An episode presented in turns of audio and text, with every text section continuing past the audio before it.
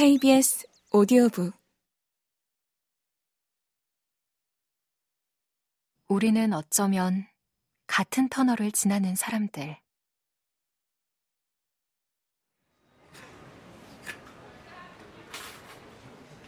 그림 같은 빌라들과 프라이빗 해변이 내려다 보이는 야외 레스토랑.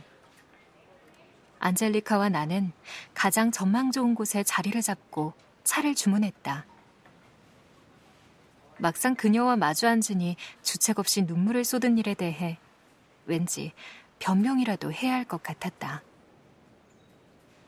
나는 내가 살아온 이야기를 간단히 들려주고 그녀의 눈동자를 바라보다가 갑자기 복잡한 감정이 끌어오른 이유를 정확히는 모르겠다고 고백했다.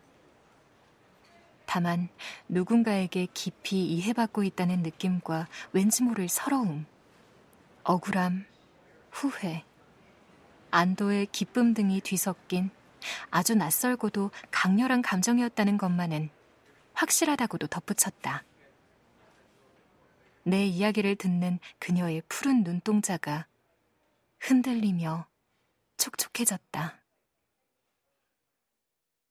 난 운명론자는 아니지만 모든 일에는 뜻이 있다고 생각해요.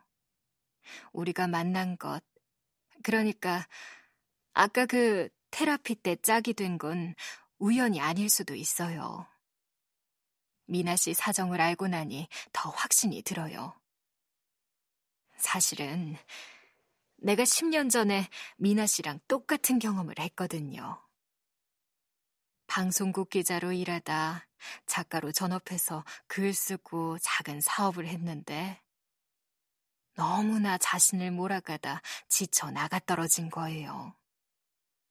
신기할 정도로 비슷하지 않아요? 어쩌면 그래서 깊이 이해받는다고 느꼈을까요? 젊은 시절 나를 보는 것 같군요. 소름이 돋았다. 어떻게 이럴 수가 있을까? 내 마음을 읽었는지 그녀가 다정한 미소를 지어 보였다. 신기하죠? 아무튼 그 당시엔 몰랐는데 지금 와서 돌이켜보니 그게 바로 번아웃 증후군이었어요. 대개 에너지와 열정이 넘치는 사람들이 걸리다 보니 평소 알지 못했던 부정적인 감정들을 마주하며 느끼는 괴로움이 상당히 크죠.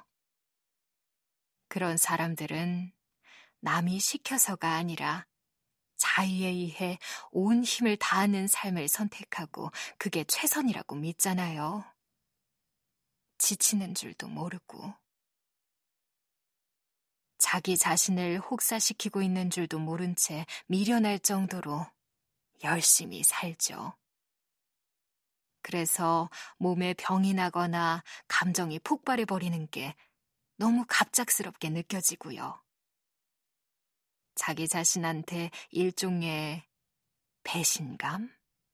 죄책감? 그런 걸 동시에 느끼게 되는데 아주 이상하고 괴롭죠. 미나 씨가 나처럼 그 과정을 겪는 것 같은데 본인의 상태를 관찰하면서 휴식의 시간을 갖길 권해요. 지금 느끼는 괴로움은 빙산의 일각일 수 있고 생각보다 회복에 많은 시간이 걸릴 수 있어요. 아직 와닿지 않는 얘기겠지만 그런 괴로움을 느끼는 것도 어찌 보면 행운이에요. 어떤 사람들은 아예 문제점을 덮어버린 채로 살기도 하니까요. 너무나 안정감 있는 분 같아서 그런 경험을 했으리라고는 상상도 못했어요. 말도 말아요. 그때 나는 정말 최악의 상태였어요. 무려 3년이나 아무것도 할 수 없었죠. 어두운 터널 같은 그 시간을 지나 내 마음을 회복한 후에야 일할 의욕이 다시 생겨 지금의 회사를 차렸죠. 한 가지 꼭 말해주고 싶은 게 있어요. 지친 나 자신을 진심으로 아껴주려고 애썼더니 적재적소에서 누군가 운명처럼 나타나더라고요. 때로는 도움을 주고, 때로는 뭔가를 깨닫게 해주고요. 어쩌면 미나 씨가 마음의 화를 찾아가는 길 위에서 만나야 하는 사람 중엔 나도 포함되어 있었을지 모르죠. 오늘 아침 테라피를 전에도 몇 번 해본 적이 있었는데 매번 격한 감정을 느끼진 않아요. 아주 특별한 인연이 있는 혹은 영혼이 통하는 누군가와 짝이 되었을 때에만 일어나는 일이에요. 그러니 우리 만남에 뭔가 뜻이 있을 거예요.